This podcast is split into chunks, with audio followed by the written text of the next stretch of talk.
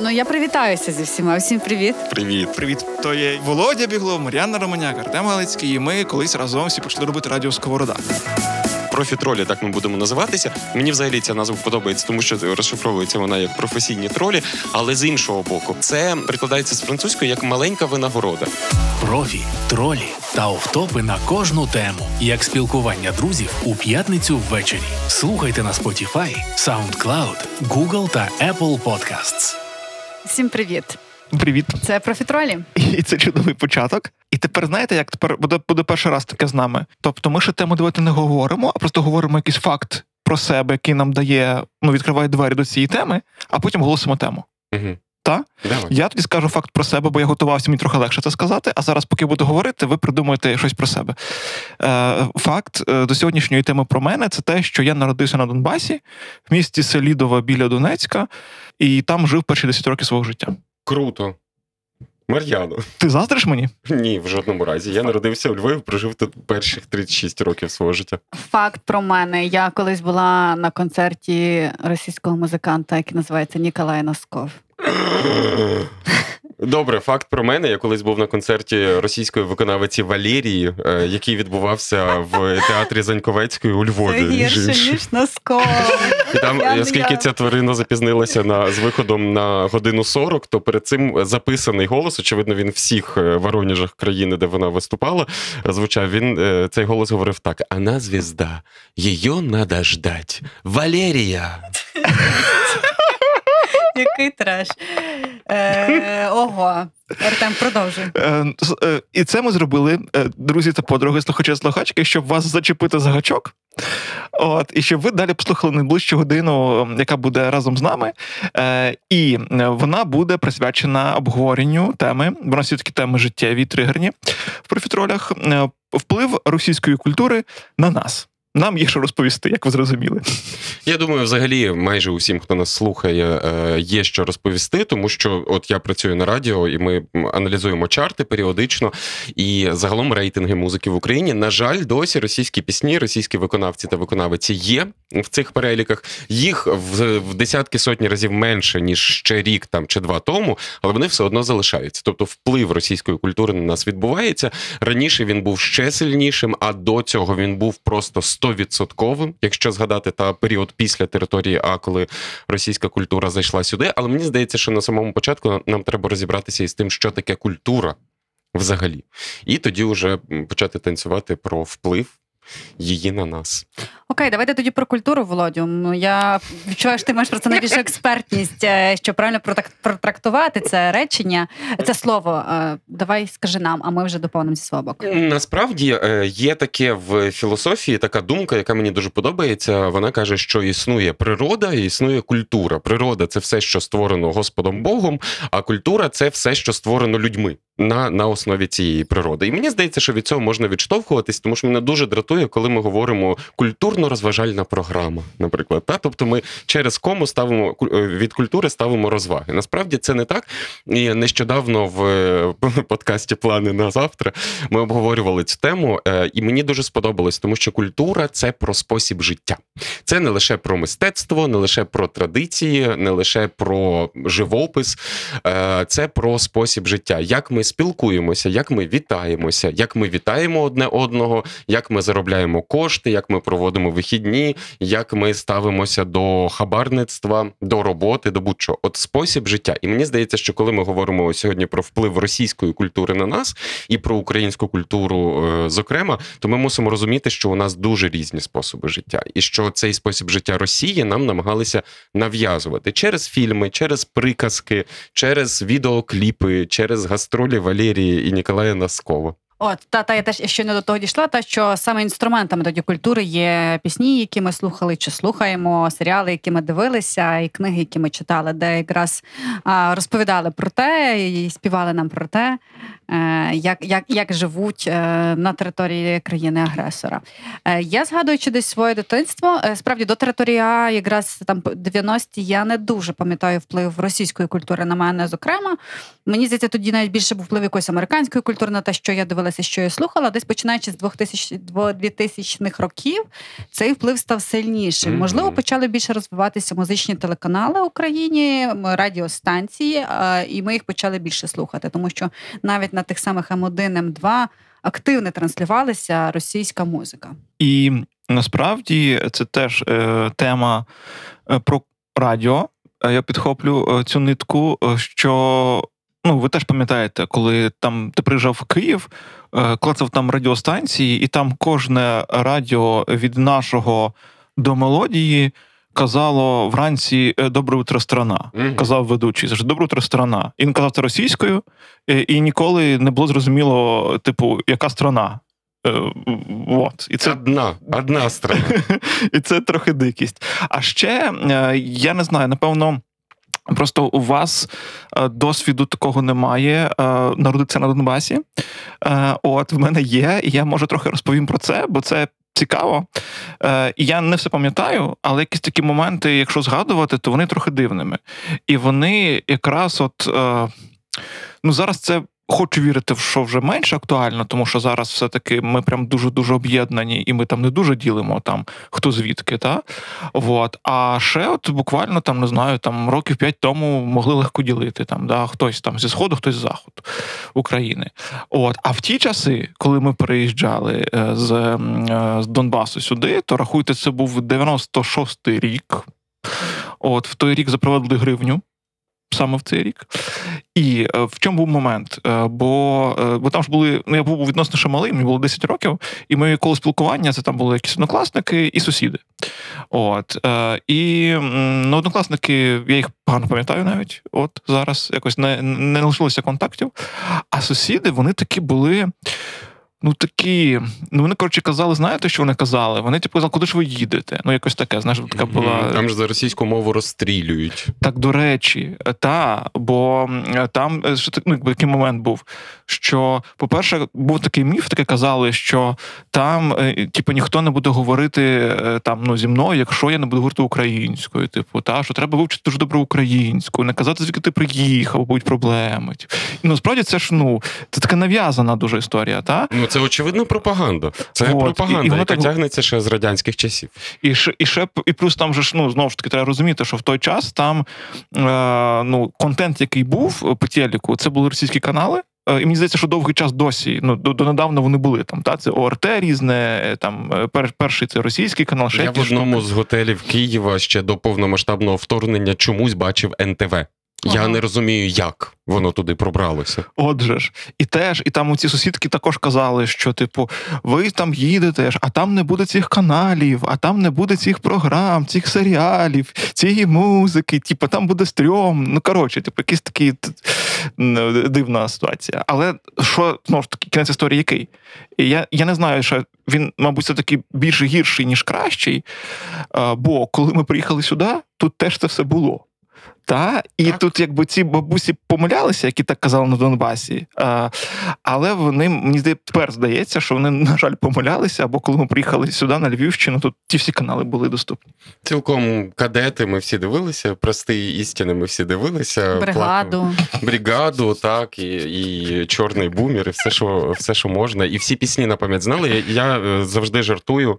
Сумно жартую, але жартую, що е, до повномасштабного вторгнення можна було зібрати всю культурну еліту там Львова, Києва в, од- в одній е, вечірці, вімкнути після е, треті, третього кілішка Віагру, і ми би всі підспівували. Тисячу раз обривав провода, сам собі кричав: Ухожу навсігда. Ці тексти ми знаємо всі, просто тому що воно на фоні було. Ну тому що нам дуже подобається Віагра Погачова чи, чи Міладзе. Ось так на цей нав'язувався оцей е, спосіб життя. Я все-таки буду говорити про спосіб життя, тому що якщо взяти навіть е, Робі Вільямса, який е, в нього є пісня про е, російських олігархів, «Pa- Party Like Russians. І вони сприймають це просто Боже, Робі Вільямс про нас записав пісню. А це ж очевидний стьоп.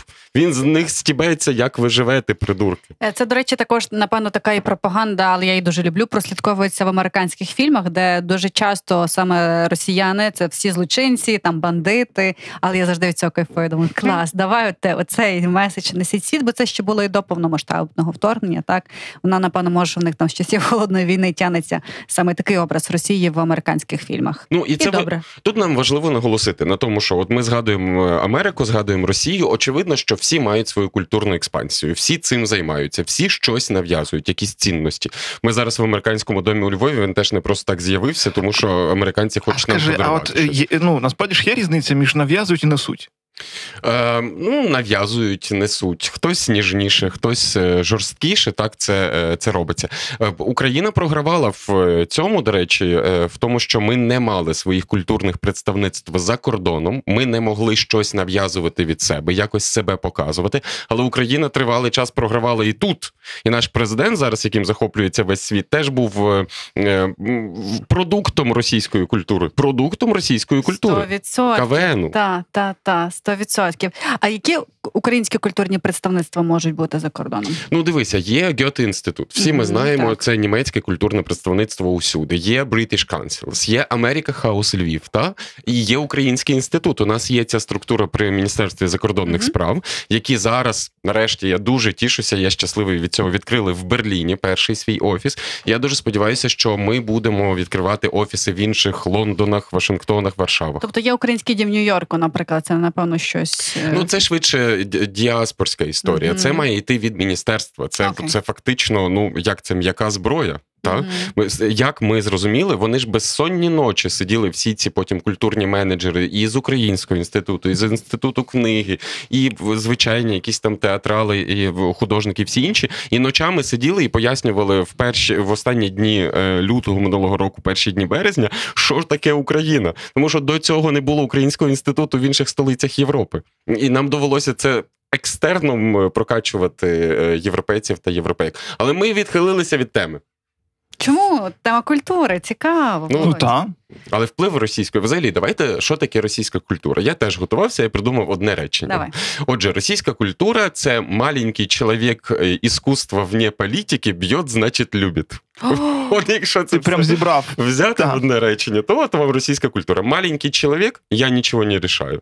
Е, іскусство вне політики це зелі оксюморон. Якийсь як іску- сучасне мистецтво не може бути поза політикою. Мистецтво це реакція на світ, в якому ми живемо. Ти не можеш бути поза політикою. І б'єт, значить, любить. Оце просто це формат стосунків в родині, в спільноті, в державі. Так далі. От Путін б'є протестувальників на, на протестах, значить любить. Дуже дуже влучно. Вау, круто. Я так не підготувалася. Пробачте. Е, Мені дуже подобається е, взагалі. е, Короткий ще спогад, такий маленький, та і, і коротке, те, що мені подобається. Спогад ще маленький з дитинства. Це на сьогодні останній буде, я обіцяю. Бо е, я виріс на вулиці Кутузова, та, що вже теж якби говорить. Е, І в кінці цієї вулиці був сквер Маяковського.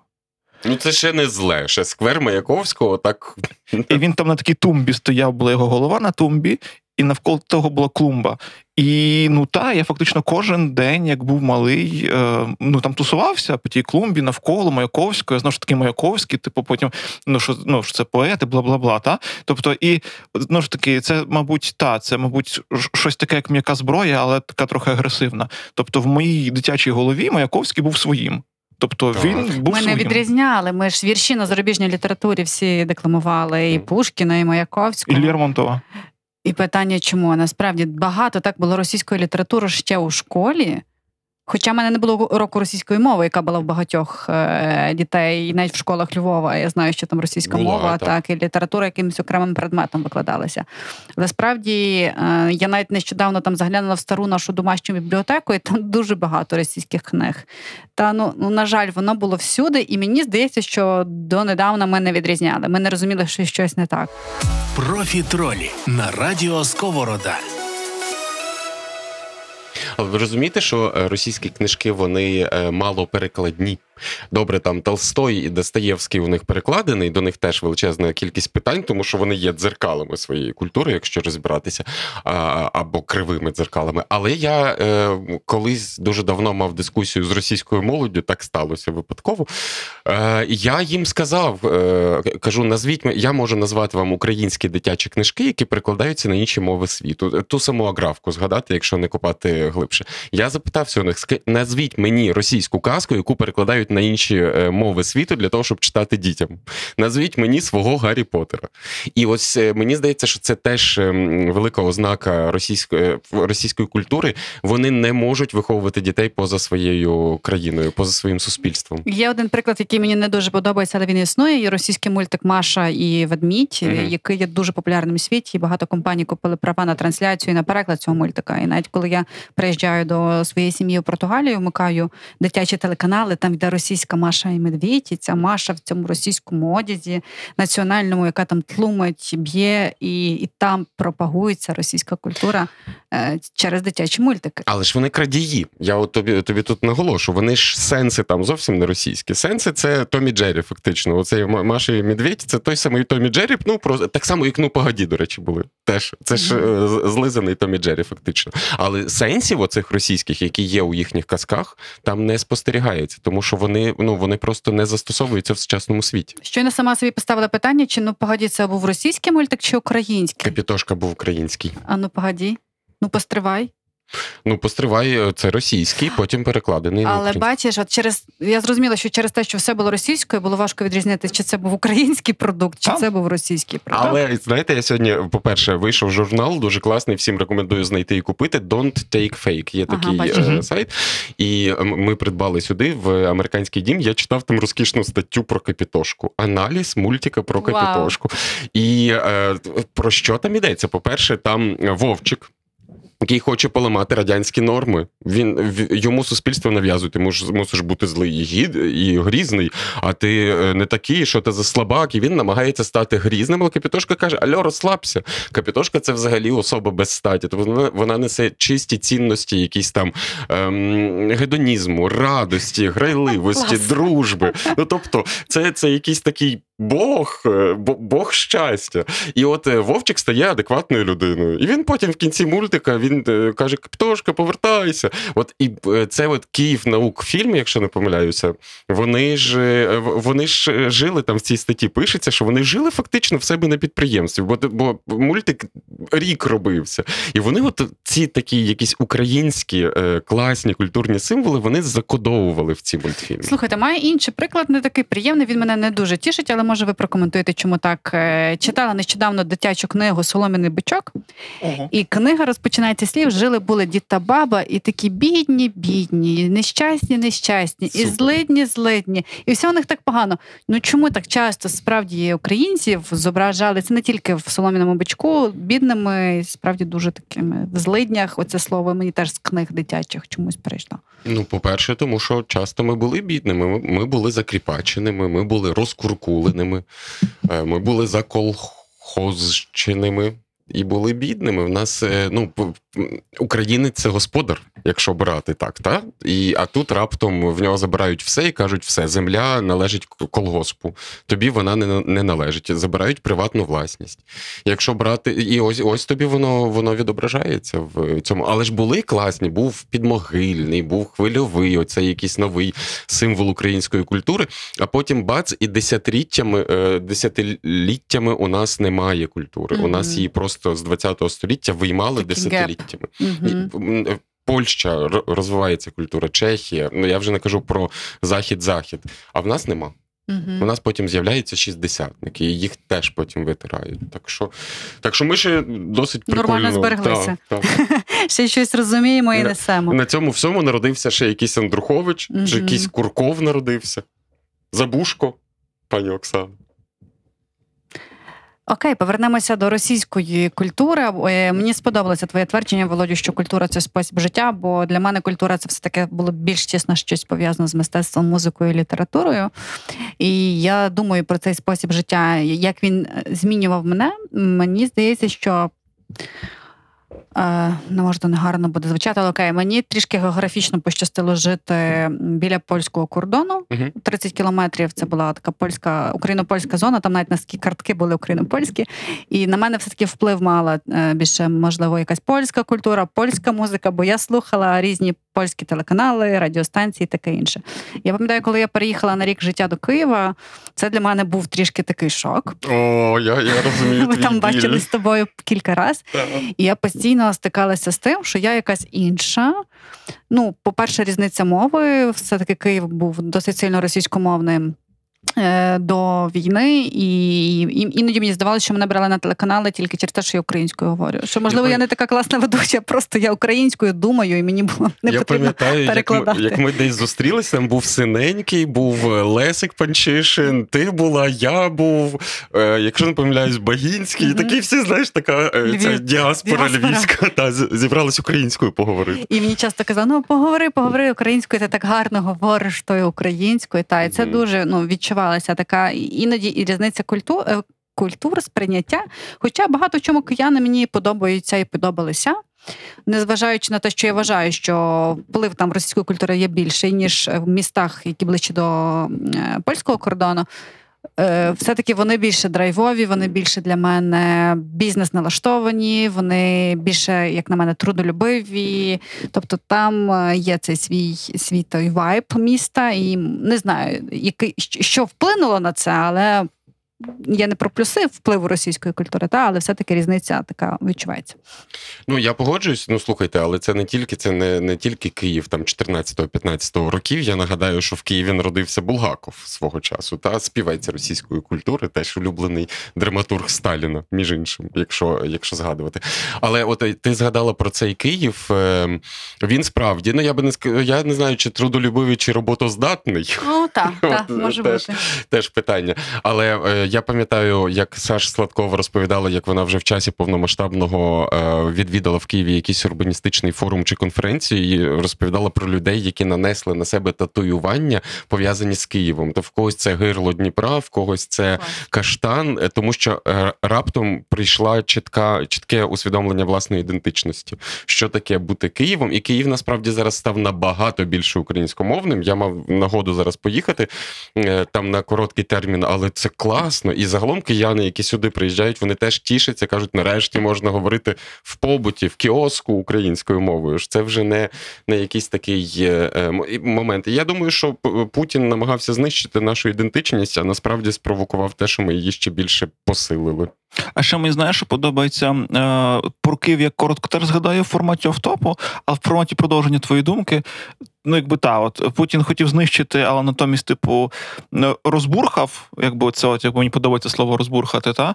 От, і те саме можна сказати, ну, теж не моя думка, вона мені дуже подобається просто, що е, ну, намагався Путін е, зменшити територію України, е, ну, географічно, та, а вийшло так, що він її навпаки збільшив, бо тепер якби бага- ну, багато країн в світі, в Європі себе ідентифікують як Україна теж, тобто якісь спільники, та тобто якби Україна стала більшою, навіть ніж її кордон географічний, що дуже круто.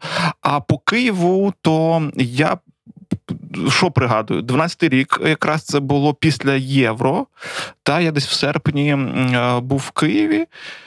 І ще то був той момент, коли переходив. Тобто, я ну, коли говорили з мною російською, переходив на російську. Е, бо я ну, якби народився на Донбасі, і російську я знав, школі теж я її вчив. От, е, а, але кожен раз, коли їхав в Київ, е, з, кожним візитом в, в, мене було все більше питань. Ну чому в тому самому кіоску е, говорить російською, типу, та і ну тобто російська скрізь. От і я кожен раз, коли їхав в Київ, е, намагався в розмовах згадувати найбільш е, непритаманні, такі навіть для мене українські слова, їх вживати для того, щоб ну воно озадачувало людей. Типу, ну це був такий ерор з'являвся. Та О, це було дуже кумедно. Е, і це так було кумедно, кумедно. А потім просто я, от власне, е, восени 20-го року зрозумів, що я, е, мабуть, перестану переходити на російську мову з українцями, тому що ну вони просто раптом виникло питання: якщо ми в столиці України біля мене і зі мною спілкуються українці, чому вони говорять не українською? Типу, да, це було дуже дивне для мене питання, і подумав, що все, типа, крапка. Все, типу, це, до речі, теж від, від російської, і в мене я себе ловлю на цьому постійно. На, е, я, до речі, теж е, зараз не перехожу в все. В мене вже толерантність. Я, я можу усвідомити свою толерантність до російської мови у Львові в часі перших тижнів місяців, коли сюди приїжджали люди, вони були в стресі. Для них перша мова спілкування російська, відповідно, вони в стресі нею спілкувалися. Але зараз в мене є, я вас не розумію. Цих чотири слова, і люди чудово переходять на українську, я зараз починаю усміхатися і, розуміти. Але в мене одразу таке завжди питання в голові: от як не, не викликати агресію та у людей, яким ти робиш, наприклад, зауваження про мову там чи про вплив культури. Мені чомусь здається, що стратегія все-таки лагідної українізації краще спрацює, ніж якось якоїсь такої жорсткішої, так тому що тоді включається в людей. Е, Як це ну, типу Блок блок та я тебе не чую, я ще й тобі там Очі на, на зло говоритиму російською, слухатиму Лепса у машині, таке інше. Я, я е, що е, помітив, це дуже суб'єктивно, не соціологічно, взагалі, е, просто з, з моєї точки зору. Люди, які не переходять на українську, тупі. Все про е, і тупі не з точки зору там без освіти і так далі, а тупі з точки зору емпатії. Дуже тупорилі. От вибачте, я не проти російськомовних людей, але я за те, щоб ми в мові е, в побутовому спілкуванні, коли ми знаємо обидві мови, переходили швидше на українську, а не на російську. Ну це ж зрозуміло. І може так Але я теж залагідний. Може, е, колись так теж буде, що е, навіть така мрія, та, що в Україні швидше будуть переходити на англійську мову, ніж на російську. Це було б прекрасно. Поки що так не є, але є до чого прагнути. Ну я сподіваюся, англійська мова потрібна всюди. В більшій, в більшій частині світу, ніж російська. То Ну, точно. якщо ми вмикаємо на Ютубі мультики для наших дітей, а українською їх треба визнати є, але мало. Більшість свинок ПЕП є російською, то просто потрібно перемкнути дитині байдуже, якою мовою вона дивиться свинку Пеп, російською чи англійською. Правильно, вмикайте англійською, все. Але дивіться, ще досить недавно, ну буквально три роки тому, всі майже українські музиканти писали російською. І той самий бомбокс, який ми там любимо, цінуємо. Навіть остання пісня російською у них вийшла коли? На початку 22-го року. Та, тобто не настільки ми не, не, не так воно нас тригерило, як зараз. Ну просто все ну так все кардинально змінилося. Ми нормально йшли на концерт бомбокса і співали. Мгм. Хоча це було рос... і я співала, та ж в 22-му. А слухайте, але знаєте що, до речі, як вам така думка? А, Бо м, е, е, е, хтось теж сказав з мудрих наших сучасників про російську мову в українських артистів і, власне, про двомовність, типу, та про те, що ем, ну, типу, до, до певного періоду, власне, власне, до вторгнення. Е, Це було таке загравання все-таки з російським ринком, з російською аудиторією і з російськими там трохи грошима, да, якась претензія, можливо, на частину типу аудиторії там. От. І навіть да, навіть це- так- той докір летів у сторону бумбокса. Та? Тобто, що Хливнюк це свідомо робив, типу, з маючи на думці, що там ймовірно, та колись доведеться гастролювати. Так чекай, а вони що, не гастролювали в Росії бумбокс? Мені здається, десь до якогось певного періоду Тому що до 14-го 14-го гастролювали, гастролювали. після 14-го, ну, скоріше за все, що ні, бо це вже був сильний хейт. Ну, я думаю, що ми можемо згадати зараз всіх дорнів, які співали Мгм. російською, виступали в Росії. Е, І, звичайно, що декому з них ми це пам'ятаємо, зокрема, Лободі, Ані Лорак, які вільні пташечки. А яка вся дерева от і- штука і да, з. Лорак? Ну, Молодець, ні? Підтримує тепер ці. Е, Давайте подивимося, що буде далі. Тому що Я пропустила, якщо чесно. Ну, щось там е, цей, але е, дуже коротко про Лорак. Є така фраза: добрими намірами дорога в пекло Ідеальна фраза. вимощена, а, а дорога до раю вимощена добрими справами. От подивимося по справах, тому що скинути десяточку, коли ти Ані Лорак один раз на якийсь фонд. Окей, але давайте подивимось, чи є підтвердження різним фактам, які зараз є в соціальних мережах щодо неї, і тощо, тощо. Тому що поки що мені це виглядає на тренд. Зараз модно підтримувати українські збройні сили України. Окей, підтримую. Післязавтра буде модно підтримувати бегемотів в Африці. Буду підтримувати їх. Ну, типу, увага, запитання. Е, ось, але якщо ми підсумуємо всіх е, всю лободу української естради, яка співала російською мовою, то ми просто мусимо визнати успішну роботу російської пропаганди і російської культури на території України. І якщо ми підведемо під цим риску. То давайте тепер говорити про те, що робити, щоб ніколи більше в якому-небудь хіт-параді, на якій на якій-небудь радіостанції не з'явився і так паймут, якийсь маленький, який потім виросте в ракову пухлину, яку доведеться знову вирізати. В першу чергу людям потрібно усвідомити, що ця пропаганда існує і вона була. От для мене було таким перехідним моментом, коли я зрозуміла, що Міладзе це російська пропаганда, і нам його просовують ну, з якоюсь метою. І я в якийсь момент це для себе відрізала, що все, я цього не слухаю. Це не пов'язано було ні з війною 14-го року. Так це сталося швидше. Я якось сама до цього дійшла. Багато е, українців, мені здається, дійшли тільки цього року до цього, що так, це все російська Моргенштерн, чи як там його так, це все російська пропаганда. Дудь той самий, який там гуру був українського Ютубу, що це все працює там проти нас. От перше, це усвідомлення проблеми. От коли ми всі зрозуміємо, що воно існує, воно транслюється, воно не тільки в Україні транслюється, на весь світ транслюється. Не всі відрізняють Росію від України. Нарешті вже почали про це говорити. Оце усвідомлення це перший крок до того, щоб. Е- Присікти це і будувати своє. Профітролі. Слухайте, підписуйтесь та коментуйте. Крім цього, мені здається, що в цьому випадку потрібно тупо вкладатися в культуру.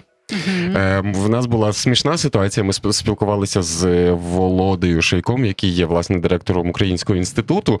І ми в якийсь момент з Іриною Старовою сказали, давайте влаштуємо краудфандинг на Український інститут. Але вони нам потрібні в, в європейських містах і столицях. Нам дуже потрібний український інститут, щоб ми мали там свій голос. Тому гроші мають значення. І е, умовний. Як це Ткаченко на посаді міністра культури, е, який е, вручну там бавиться і Шевченківськими преміями, і Українським культурним фондом, і так далі. Це злочин. Це просто злочин зараз е, в, в сучасній ситуації. Ми мусимо сприймати культуру так, як її сприймають американці, і перепрошую росіяни. Мгм. Ми мусимо сприймати культуру як зброю. І що, що це щось дуже важливо, тому що культура, як на мене, раніше, ну окей, то щось таке є, немає, її на хліб не намажеш, а на що мені знати українських художників, а на що мені купити картину українського митця? Ну таке, типу, десь воно там собі є, та є, і то воно таке ніяке. А в світі ну просто проаналізуйте, всі знають там е, російська культура, це там щось велике, опера, балет, та. це щось вау. Ну настільки вони цю пропаганду пропрацювали, і наше зараз завдання з вами таке ж саме. Купуйте книги про українських художників, е, читайте українську літературу і, і, і розповідаєте про це. Тому що багато хто з вас е, з жінок має змогу зараз подорожувати, говорити з іноземцями. І я коли за кордоном стикаюся з людьми, які не відрізняють там Росію від України. Або всі кажуть, що ви всі рашка були. Для мене це, от ти сьогодні сказав тупість. Та оце mm. для мене людина просто інтелектуально низька. От якщо людина не відрізняє Росію від України, вона тупа. Так, гаряче погоджуюся. Ну і ще знову ж таки, е, треба підказувати. Та тут Мар'яна права, треба підказувати, роз'ясняти. І тут теж в мене ем, е, ми сьогодні ще жодної рекомендації не робили в цьому епізоді, то я зараз роблю маленьку рекомендацію по художниках. І ще в мене була думка по цьому. По розбиванню міфів. Е, Хороша історія. Е, Бо е, в нас зараз е, є такий подкаст Street Culture подкаст про вуличну культуру. І коротка історія, щоб можливо вам стало цікавіше його послухати. Там вийшло два епізоди лише поки що. Два довжелезних. Один півтора година, друга дві з половиною години. Це типу нереальний довгий формат. От. І в чому момент? Що ну, зараз там цього року 50 років хіп-хопу. Типу, це вулична культура. Лише 50. Здається, що ціла вічність, але лише 50. Е, Хіп-хоп придумали в, в чорних кварталах Нью-Йорка. Е, Переселенці, яким було нудно, скучно, і вони мусили себе якось розважати. І ну, магія в тому, що це придумали як щось таке маргінальне явище, яке тепер якби заполонило всю поп-культуру, і ну, вулична культура стала масовою культурою. Це дуже круто. І це там дуже про свободу. Але в чому ще момент історії? Е, В тому, що виявляється, Ті пацани, які придумали брейкінг, не знаю, чи ви знаєте ту історію. е, Вони чим вони надихалися? Е, В цих от своїх е, чорних кварталах в них там були. А можна казати чорний квартал чи ні? Чи це дискримінація? Ну, якщо ти кажеш black quarter, то можна казати. В нас, я не знаю, темношкірі, мені здається, набагато краще Але говорити. в мене на увазі чорний квартал в, в плані благополучності. Там знаєш, тобто от, от такого формату чорний квартал. Якісь То такі, скажи бідний квартал. е, можливо, так. Е, о, це словом. Ну, е, в плані вайбу я маю на увазі. Так от, та, і там були телеканали для діаспори, для переселенців, бо там, власне, такі люди мешкали тоді, і вони кожен ну, транслювали програми, це як суспільна культура різних країн світу. Угу. Для ну щоб кожен міг знайти своє. І коротше, і ті хлопці, які придумали брейкінг, вони його придумали, дивлячись канали українські. Там була година української культури. І ще скажи гопак. Так. Очевидно. Тобто Гопак, Гопак ліг в, ну, в прототип брейкінгу світового, і фініш історії прекрасний, тому що вони називали його Russian Steps. Ну, ці хлопці, які придумали. Боже, нам треба по- по- по- пора почати запікувати деякі слова в цьому. От, але є, от власне Єгор Матюхін і його ем, друзі, колеги по вуличній культурі в Україні. Вони ну, мали таку мету поїхати до першопосадківців брейкінгу, з ними познайомитися, якби і ну зрозуміти для себе, як це все починалося, і щоб потім нести цю всю історію. То казав Єгор, що вони їм розп... ну, якби розповіли, що це жодних ну жодного Russian Steps там немає. Типу, що це український гопак, що це українська культура, український танець. Якось так. Це ну власне це те, що про каже Мар'яна, та тобто розбивати міф і ставити все на свої місця потрошку. А ще в плані художки, то є е, нове медіа, воно такий інстаграмний має характер, якого біса називається. Недавно ми з ним познайомилися самі. Я рекомендую там про худож... художників українських і, що важливо, українських і кримсько-татарських. Тобто це дуже дуже хороший такий сторінка, і там дуже цікаво. Круто.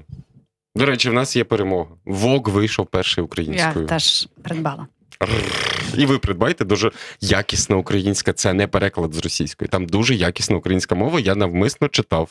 От я теж про ці інвестиції в українське. е, Вони не повинні бути великі і значні. Можна купувати там українські книги, той самий, не знаю, можливо, якийсь український журнал. Бажано їх ще читати. Е, Ходити в галереї, знайомитися з українськими художниками. Настільки всього можна ще дізнатися і пізнати, і це справді зараз хороший час. Для, цього, але що дуже важливо, та ми десь ніби починаємо розуміти, що таке російська пропаганда, як вона працювала через кадети, бригаду і таке інше. Але треба не забувати, що вони працюють і далі. Вони шукають нові інструменти впливу, нові канали, як пройти, як просунутися. Та тому воно буде, і нам треба його від, відмічати, не знаю, маркувати і показати всім, що отут російська пропаганда.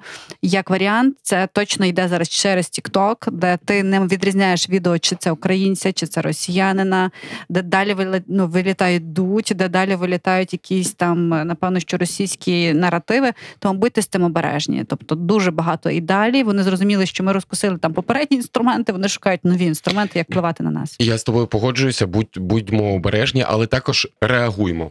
Знаєш, нещодавно сиділи е, з моїм Богданом і з нашою подругою. е, Я сидів, а я старший за них. За одного на вісім, а за іншу на шість років. І от вони сиділи, обурювалися про цей славнозвісний концерт е, Лободи е, Високор Резіденс на підтримку Охмадиту і так далі. І от вони кажуть, як це так? Це ж війна не закінчилась. Вона позавчора з тої Росії вернулася. Корова така сяка, а вони ще ж значить організовують. Ну, Хтось ж прийде на цей концерт, а я сижу, курю сигарету, не куріть, це шкідливо, але я курю сигарету і думаю, ну ви ще обурюєтесь, обурюєтесь. А я точно знаю, що цього концерту не буде. Тому що ми навчились нарешті на це реагувати.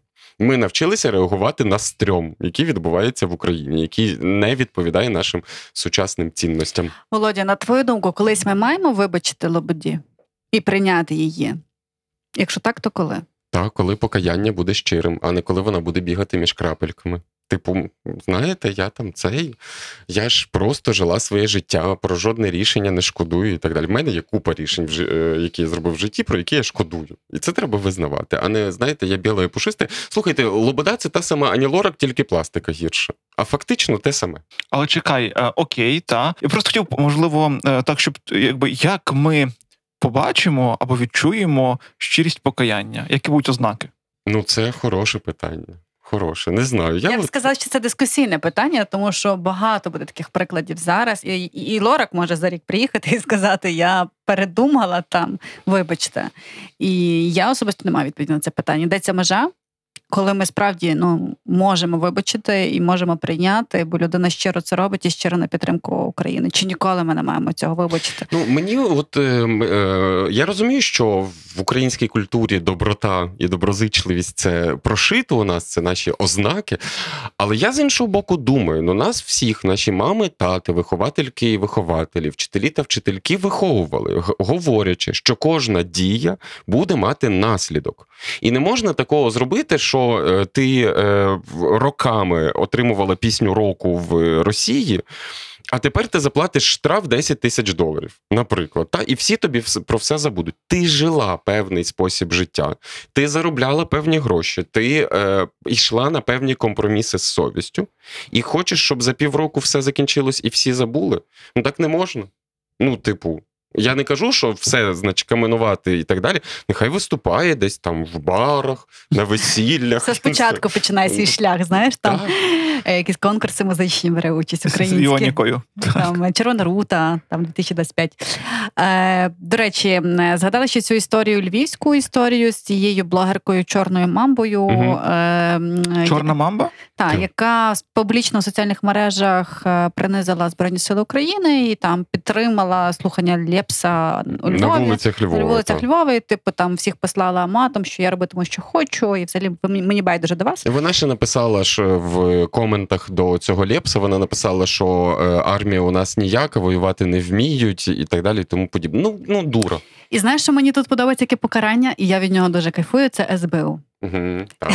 І я вважаю, що в таких випадках та тоді СБУ не працювало, бо ми не мали там за ціль викривати цих людей і показувати, що вони щось роблять проти національної єдності, проти е, суверенітету нашої країни. А зараз, коли хтось про щось таке скаже, до них йде СБУ, це все фотографує, Стукає і вони, вони вибачаються на камеру. І мені це, от це для мене, як для українки, таке покарання подобається. Мені теж подобається, але я вважаю, що там СБУ має копнути саме в цієї чорної мамби глибше, тому що е, ну це занадто гучні і різкі е, її висловлювання. Мені здається, що ну щось на карточку їй скидають е, трохи з північно-східного боку. Я не впевнений, чи це так, але інтуїція мене рідко підводить. Але є багато підписників і підписниць. Ну вона якась популярна. Ну Угу. Та бо мене ще на початку війни дуже дивували люди, коли десь вистрибували ти якісь російські пропагандисти серед тих людей, кого ми знаємо. Та якийсь оцей Барташ, той, що був е, продюсером. Мгм. е, А він давно був такий схильний, Але здається. я ніколи не знала. І коли людина починає цей російський наратив в прямому ефірі інстаграму говорити, а ти то- співаєш вишні, вишні. Вау, серйозно, та. ви серед нас це якісь, як не знаю, для мене. Але ці... бачите, тут дуже цікава ситуація, е, така делікатна, я сказав би навіть, і можливо трохи інтимна. Е, Бо це от питання, та що далі? Типу, якби це от е, розкаяння, не розкаяння, пробачати, не пробачати, і хто де і коли. Бо насправді ж, якщо там е, покопатися трошки, то от Бардаш, то він кого? Він зробив, виходить, він стосунок мав до Квіст Пістол, здається, він мав стосунок до Велбоя вже в невдавнішньому. Перед тим, здається, Артур Пірашков це теж його історія. І ще він там когось робив. Ну коротше, тобто він такий продюсер, який, типу, аля Потап, але з іншими проектами. Та? Вот. І левову частку тих текстів писав Чемеров для Саша. проєктів Бардаша. Та. І виходить так, що вони багато років, типу, цей вот, та? тусувалися разом. Тепер Бардаш втік, е, Саша тут, е, Саші нічого не прилітає. Але факт лишається фактом. Тобто вони були в одній бульбашці дуже довгий час. Були, а Саша робив якісь заяви? Слухай, я не настільки уважно з ним слідкую. Бо я теж написав колись російськомовну пісню, і мені здається, досить непогану для однієї групи, там неважливо якої. Але е, так написав. Ну то було таке. Я і акцію е, мова не про язик влаштовував разом зі своїми однодумцями. Але тут Але чи я висловлювався на, на, е, цю на підтримку Росії? Бардаш просто ну в своєму наркотичному він він ж стріми ці проводив. Чи Саша Чемеров просто відпрацював, написавши текст, бо в нього є поетичний талант? Чи він все-таки просував російський да? наратив? Мені здається, що навряд чи він просував, просто він має талант, та, але сам факт. Тобто, бо це таке, знаєш, типу, ти вступив в гімно, ну так виходить, та? І, типу, як бути? Тобто, ти мусиш якось то, то пофіксити після того, ну мені здається. Та? Тобто, ми тут ну, не, я не закликаю Сашу до якогось там покаянь, але все одно сам, сам принцип цікавий. Чому так сталося, мені цікаво. Тобто, навіть не, не, не то, що там зараз відбувається, бо начебто все на своїх місцях. Саша, типу, тут, е, Бардаш там, і ніби нічого спільного немає. Та? Але в певний момент вони були, ну, якби спів. ем, Як сказати, спів Творцями контенту. контенту, та от Ну, але це питання для всіх. Ну слухай, це питання тоді просто тупо до всіх. До Бадоїв. Маші Єфросіньої, Мгм. до Бадоєва, Макса Барських, до Ірини Миколаївни Білик, ікони українського шоу-бізнесу 90-х, до танків на Майдані Конго, якщо не помиляюся, в них була інша група, де хтось там співав російською. Можу помилятися зараз, але десь там ще перед танками на Майдані Конго. Та купа їх. Там Так, слухайте, тільки Катя Осадча російською не працювала. Перший альбом комуни з російською мовою. Ну от. Перший альбом Оце хоче. Так що, а, ну, е, То напевно ми не зможемо засуджувати всіх. Мені здається, це був якийсь той мут прийнятний в І той вплив, напевно. Цей знаєш, суспільний договір це дозволяв цей час. А зараз він же це не дозволяє. Я пам'ятаю, от цей чіткий перехід. Спочатку ми всі тащимося від Артура Кульповича, е, Аквавіти, Ель Кравчука, Фантом 2, Океан Ельзи, Скрябін, брати Гадюкіни і так далі. Всі між собою сперечаються, хто кращу пісню українською напише. При цьому всьому над цим всім темною хмарою висить Оксана Білозір. І от все воно українськомовне, і в якийсь момент бац і зникає. Просто і на один плюс один замість е, Беверлі Хіллз і Район Мелроуз раптом з'являються які-небудь кадети та і, і все Мгм. інше. Тобто, в якийсь момент Росія зрозуміла, що е, культурна експансія потрібна, тому що щось Україна надто Україна, надто від нас віддаляється. І слухай, але дивися, е, е, трошки ще продовжити тему українізації лагідної чи нелагідної, та е, я десь маю таку думку. е, Просто чи ви підтримуєте її, мені цікаво, бо я схильний вірити вашим думкам, і вони для мене є достатньо репрезентативними. Бо я, ну окей, там е, лагідно чи не лагідно, до кого як доходить з якою швидкістю, то треба якось теж міряти. Але я все-таки за те, щоб е, бо це така була велика хиба, мені здається, в 2014 році, і відкат е, та через те, що багато що далося на відкуп просто людям. Типу, люди самі зрозуміють. Типу, люди самі будуть мати якийсь там, знаєш, заговорить совість, і люди перестануть слухати російське. Заговорить совість, і там вони щось від щось відмовляться. А вийшло так, що ну come on, ну не заговорила совість багатьох, і далі люди лишилися з російськомовним контентом і з російським контентом. Та? І я тут все таки за таке е, державне регулювання е, контенту. Ну, Достатньо суворе, навіть мені здається. Погоджуюся, але на захист української держави, її бюрократичної машини, хочу сказати: по-перше, з'явилися мовні квоти на радіо, і це дуже позитивно вплинуло і на телебачення, дуже позитивно вплинуло, е, зокрема, на кар'єру Ірини Федишин і загалом на просування українськомовного контенту. По-друге, е, з'явився закон про мову. Завдяки княжицькому і Подоляк ми маємо цей закон, який працює. У нас з'явився мовний омбудсмен. Тобто, якісь кроки в цьому напрямку були зроблені. Але теж треба визнати, що ми вибрали президента і е, правлячу коаліцію, які цілком нормально допустили існування в українському. Ми вибрали це наші репрезентанти. Це не хтось, це не єдина Росія, яку ніхто не вибирає, її призначають. Ми вибрали таких людей, які дозволили опозиційному блоку за життя працювати в Україні до 22-го року. Це теж це ми зробили, це не зробив хтось інший. Це зробив мудрий український народ. Тому, е, але, але якщо дивитися з, з філософської точки зору, озирнутися на, скажімо, 91 рік, потім на 2001 рік, коли е, в 2000-му Гонгадзе вбили і почалася акція України без кучми, на 2004, на 2014 і сьогодні на 2023, то все-таки ми здобули. Бо зміни кардинальні і величезні. Але ці зміни це наслідок е, роботи окремих людей. Так, їх не так багато, але мене дуже тішить, що кількість цих людей збільшується, особливо серед молодого покоління. Е, Тим, кому зараз там 18-19, дуже багато крутих, молодих, активних, чомусь таких революційних і ам... занадто амбітних. Я так як і ти, знаєш, е, іноді сиджу і слухаю, і типу курю сигарети і слухаю, що вони говорять, і воно в чомусь дуже наївне, але воно дуже потрібне. Мгм, Та? Такі дуже радикальні погляди. Ну і це і мені подобається цей такий юнацький максималізм стосовно там Україн, України. Е, і я радію. Ну, трошки по так по, по-старому звучить, ніби я дуже доросла, але я, я коли спілкуюся з 20-літніми, я радію. А от давайте поговоримо. Добре, давай е, твої топ-3 до 20. Людей Так, я Ага. я зараз скажу першого. Секунду, відкрию інстаграм. У мене тільки музиканти зараз в голові, але. Але в мене є це вже величезний плюс. Що, що вони в мене в голові десь з'являються. Е, В мене е, Данило Гайдамаха. Угу, угу. Так. Не, нещодавно з ним е, розвіртуалилися. Розкішний чоловік, Так, справді. так, я теж. Він теж. належить до мого топ-3. Е, Дуже класний хлопець. Я не помиляюсь, він здається родом. Він сам наполовину ніби болгарин. Він народився в російськомовному точно місті і сам в 16 років перейшов на українську і активно це транслює у своїх соціальних мережах. Чому він перейшов? Він такий амбасадор української мови. І ще він пише, що він амбасадор каштанів. Я люблю за ним стежити. Він е, написав наукову роботу про каштани в символіці Києва. О, я цього не знала. Бачиш, тільки знаю, що він багато про каштан розповідає. Я за ним стежу, і мені дуже подобається. Він з тих, хто мені імпонує. Далі, хто вас? Я спробую відповісти теж. Е, Єдине, що є проблема в тому, що є ну, неймовірна кількість талановитих молодих людей, які багато роблять і постять. Е, І це дуже крута модель поведінки постити, що ти робиш, бо це одразу на виду з'являється, і це там якби е, прикольні моделі. Я і тому я просто не знаю, скільки кому. Е, Мені важко якби так оцінити. По Так на око, скажи. Ну, дивись, на око я точно можу сказати, що Мар'яна, наша Мар'яна, е, і ще одна, бо є Мар'яна Романяк і є інша Мар'яна е, Гакало, яка робить всі візуали, дизайни і віддяжки сковороди. Ну, їй, здається, 20 вже виповнилося цього цієї весни, але блін, от вона дуже крута. І більше того, е, щоб просто зрозуміти. Е, бо ну насправді в Мар'яни класний зараз період. Я сподіваюся, від нас нею погодиться. Ну, принаймні, в комунікації е, нашій в чаті вона погоджується з тим, що зараз період, е, коли дуже багато знайомств. Тобто, ми зараз працюємо там з великими брендами, з великими фондами, з прикольними авторами, і Мар'яна їх всіх для себе відкриває. Типу, і там ну там.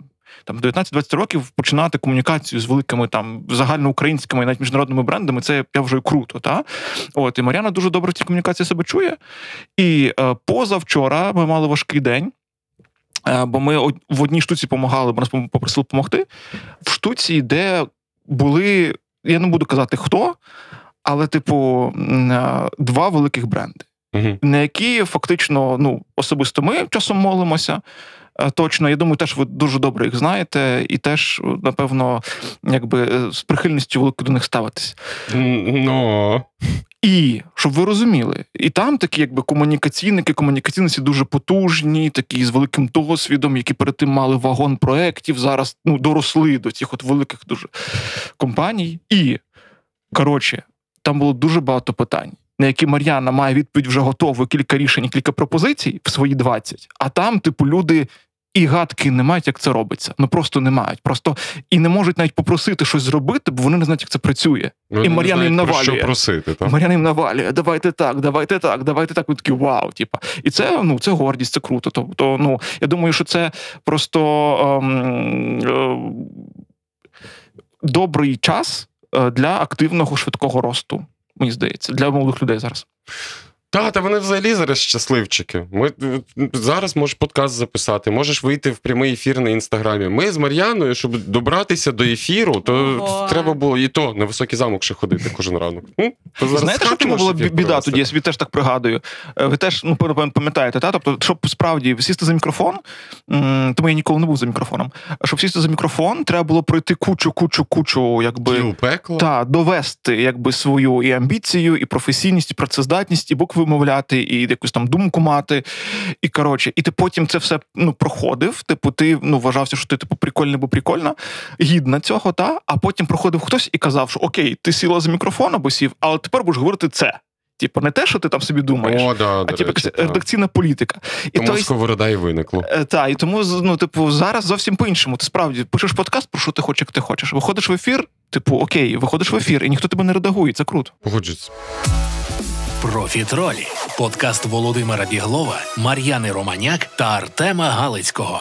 Володю, хочу твій топ-1 хоча б почути. Ну, я, е, можливо, хтось е, не сприйме це всерйоз, але я згадав, бо Чорнобрового ти забрала. Я згадав Голубенка. Є такий український виконавець Голубенко, так і е, називається.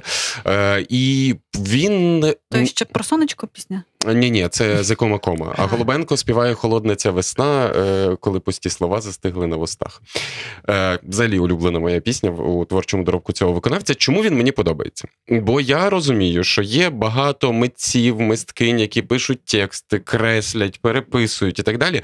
А в нього я чую по його піснях, що це просто прийшло. І він просто це, е, це записав. І він талановитий. Я одного разу переписувався. В нас є з Артемом і з Каріною Дмитра ж з радіо перший спільний чат. І я навіть там досить сміливо сказав, що це майбутній Скрябін. Вакарчук, ти казав. Е, Чи Вакарчук, ну оцей е, самобутній е, виконавець, тому що в нього класні образи, вони ні, вони не злизані, не вкрадені, не вимучені. От вони просто вони легкі і вони е, е, хороші. В нього досить якісна музика, тому рекомендую послухати. Голубенко. Клас. Я єдине, що дуже переживаю, ну, не те, щоб я там дуже дуже про це часто думаю після зустрічі саме з тими 20-літками. Я з ними провела десь три дні на одній е, диску, ну, одній події. Ми три дні Можна про неї говорити? І маю таку здатність розказати вам тут все, що не можна розказувати. Бо в мене завжди відчуття, е, що ми коли ми з хлопцями говоримо, що типу нас Ніхто ніхто, не не буде почує, чути. І ми таки поговорили тут на чотирьох з Віктором, і воно нікуди далі не піде. І розказує різні Ну, таємниці. бац, опублікувало. Сталкери, якісь Так, слово. Таємниці корпоративні, комерційні е, NDA розголошую. Окей, я, я була на цій події з Мариновичем, де було багато молоді, і якраз там я із е, Гайдамахою познайомилася з іншими. Артем вже знімає молодими людьми. І я слухала їх часто і спостерігала за ними. І я в один момент страшенно запереживалася. Щоб, не дай Боже, вони не попали під якусь російську пропаганду. Знаєш, от мені так десь ніби хотілося їх вберегти, захистити, бо вони дуже емоційні, вони дуже радикальні, вони там кенселять всього треба і не треба моментами. Ну, вони, Скоро нас закенселять. вони, знаєш, там у нас була приватна розмова, там не знімав цього. Була приватна розмова, де вони там Грисака кенселили, ну, всіх, кого можна. І Я слухала. Ну, це зараз трендово. Так. Пане Ярославе Кенселити зараз дуже трендово. І вони там вже і Грицака, і того. І я така так, ого, думаю, це ж так не. Ну. Але це можливо через цю юнацькість. Та? І я дуже от переживаю так, щоб не попали ці молоді, амбітні люди під російську пропаганду і не стали. Бо іноді мені здається, чуть-чуть критичного мислення треба додавати. Знаєш, нам для розвитку суспільства завжди потрібен конфлікт.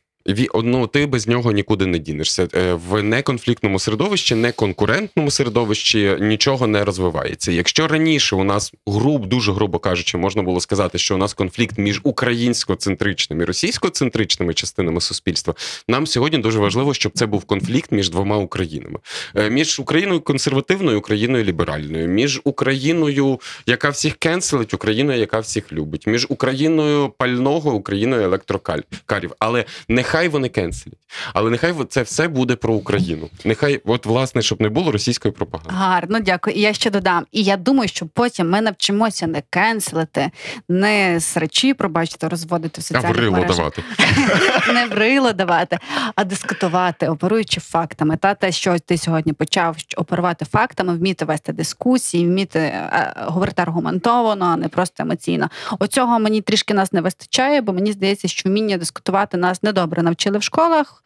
Цього предмету не було. Я брала участь в школі, можливо, в двох дискусіях публічних, де нас щось вчили, але цього не вистачає. Тому є багато цього кенселінгу зараз і цих срачів за все, що відбувається. Та, не будьте твіттером, не будьте твіттером, будьте фейсбучиком. Слухай, я не знаю, я хочу інстаграмом бути, напевно. Ну, всі ми хочемо бути інстаграмами, але це безвідповідально і непродуктивно. Але там швидше розходиться інформація. І Та будь ким хочеш, аби не тіктоком. е, офтоп теж маленький про соцмережі. Е, Може, колись запишемо епізод про соцмережі, це було б цікаво. Ем, Є теж без імен так само. Тепер будемо обережними в, в профітролях без імен. Є теж. ем, Скажу артист без статі. Артист. Е, теж Артист це чоловіча стать. Ну, типу, та, але. Людина мистецтва. Людина мистецтва, так, так, так, так. От е, словами, і, і вона є, і вона вже дуже багато років, і ми теж її дуже любимо. Я впевнений в тому, що і Мар'яна, і Віктор, і Володя люблять е, цю людину мистецтва. І блін, е, і вона певний, ну якби в певному моменті застигла. Тобто там є якась нова творчість, нові пісні, вони класні, але вони тепер, знаєш, прийшли в формат, типу. Для обраних тих, хто знає, той, хто десь поруч. Тобто це не є масова штука. Хоча перед тим, років 15 тому, це була достатньо масова штука. От. І я теж маю розгадку тепер чому. Тому що ця людина мистецтва, вона, вона каже, що її аудиторія це Фейсбук. І все. І я тепер розумію, чому вона застрягла там. Тому що аудиторія це Фейсбук. Бо для того, щоб бути, типу, зараз і творити, і мати велику аудиторію, треба все-таки з Фейсбуку йти ще далі. Навіть, можливо, просто господи, в Тік-Ток. Але в Інстаграм обов'язково. А мені А я не погоджуюсь. Я, до речі, теж з тобою не погоджуюся. По-перше, я дуже люблю спокійних артистів. Е, Для мене, наприклад, е, найкра... є два найкращих альбоми Океану Ельзи. Перший це е, альбом мого побортату Я на небі був, а другий це Земля. Тому що в альбомі Земля я вперше зрозумів, що Вакарчук більше нікому нічого не доводить. Тому що там пісні, які взагалі не хітові. Він просто прокайфував, пишучи цю пісню, записуючи її з хлопцями-музикантами. Тому е, оцей заспокоєний заспокоєний артист, людина мистецтва, про яку ти згадав, можливо, це і Вакарчук. Мені подобається набагато більше, ніж тоді, коли я хочу всього, я хочу всім сподобатись. Ні, класно, все. Кайфуй. От, ну це десь моя та сама позиція. Десь е, мені подобається, я сама особисто від себе цього хочу дійти до того рівня, коли мені буде байдуже соціальні мережі і ця публічність них, і, і таке інше. Бо все-таки це ну спосіб просувати, доганяти, гнати постійно. От будь-як Вакарчук час дивися. земля. Але ж е, творець, той, який творить, е, він ж творить, ну.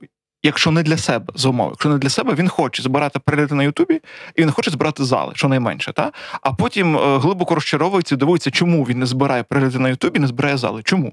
Ну тому що, от на мою таку суб'єктивну думку, застряг у Фейсбуці. Треба Ні, ну, далі. ну я погоджуюся. Слухай, все одно у нас завжди є активний цей період, коли ми створюємо власний бренд, і Лобода з цим не впоралася, так? Але якщо ми повернемося до Вакарчука, в нього все одно будуть перегляди на Ютубі, чи, чи в Фейсбуці, чи в Інстаграмі. Але він вже нікому нічого не доводить. Його популярність не тому, що він всюди на всіх соціальних мережах е, показав свою нову пісню. Його популярність, тому що він особистість. За ним е, цікаво стежити, і тоді ти його знайдеш не в тій соціальній мережі, якою ти користуєшся, а просто його знайдеш. Але бачиш, я думаю, що він напрошується на окремий епізод про себе. І, Можливо, ми це зробимо теж.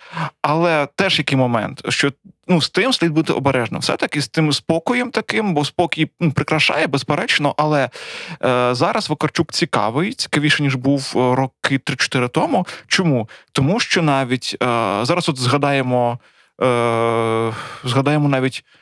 Е, Було кілька пісень, які він випускав в році 19-му, 18-му, коли він просто їх випускав, і що ну трохи навіть мене це засмучувало, що ніхто їх дуже не чекав. Тобто, якби є анонс пісні, і ніхто не чекає.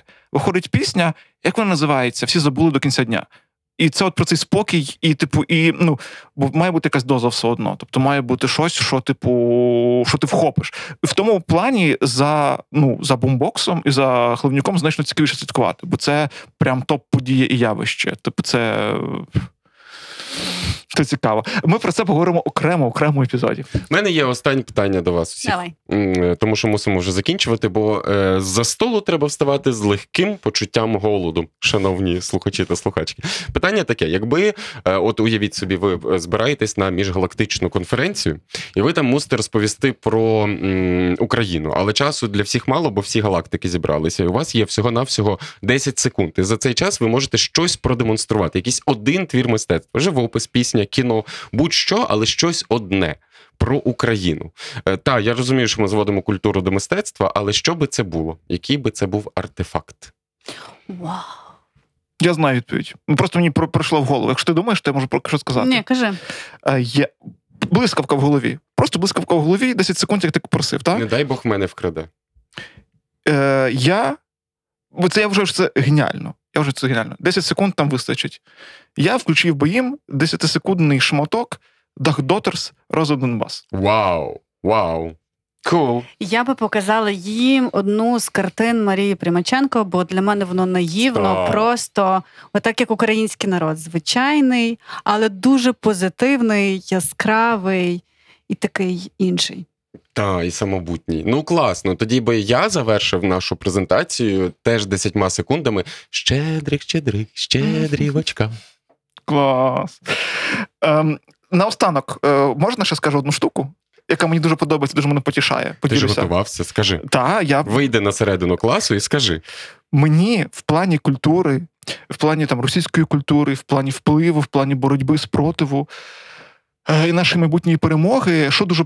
Дуже мене завжди веселить, е, веселять жарти е, Стерненка е, в тому, що збили Льва Толстого, там-то і там-то збили Пушкіна, Лермонтова і інших представників російської культури, коли летять ракети. Та? І він, він також пише: обережно летить Лев Толстой. Я вважаю, що це от. Е, це чи це можна назвати гумором, мабуть, можна, та? але це дуже тонко і дуже прям так, ну, на, на теперішній час дуже дуже дуже чітко. Ні. Так, це така, е, це така символіка рейтерської, як е, нового Львова, що символізує українську стійкість. Три крапки зрозуміють, хто зрозуміє. Дякую вам. Е, Дякую, що слухаєте. Підписуйтеся на радіо Сковорода, слухайте нас на усіх стрімінгових платформах. Ми профітролі. Цьомки, бомки, профітрольки. Ну я привітаюся зі всіма. Всім привіт. Привіт. Привіт, то є Володя Біглов, Мар'яна Романяк, Артем Галицький, і ми колись разом всі почали робити радіо Сковорода. Профі-тролі, так ми будемо називатися. Мені взагалі ця назва подобається, тому що розшифровується вона як професійні тролі. Але з іншого боку, це прикладається з французької як маленька винагорода. Профі, тролі та офтопи на кожну тему, як спілкування друзів у п'ятницю ввечері. Слухайте на Spotify, SoundCloud, Google та Apple Podcasts.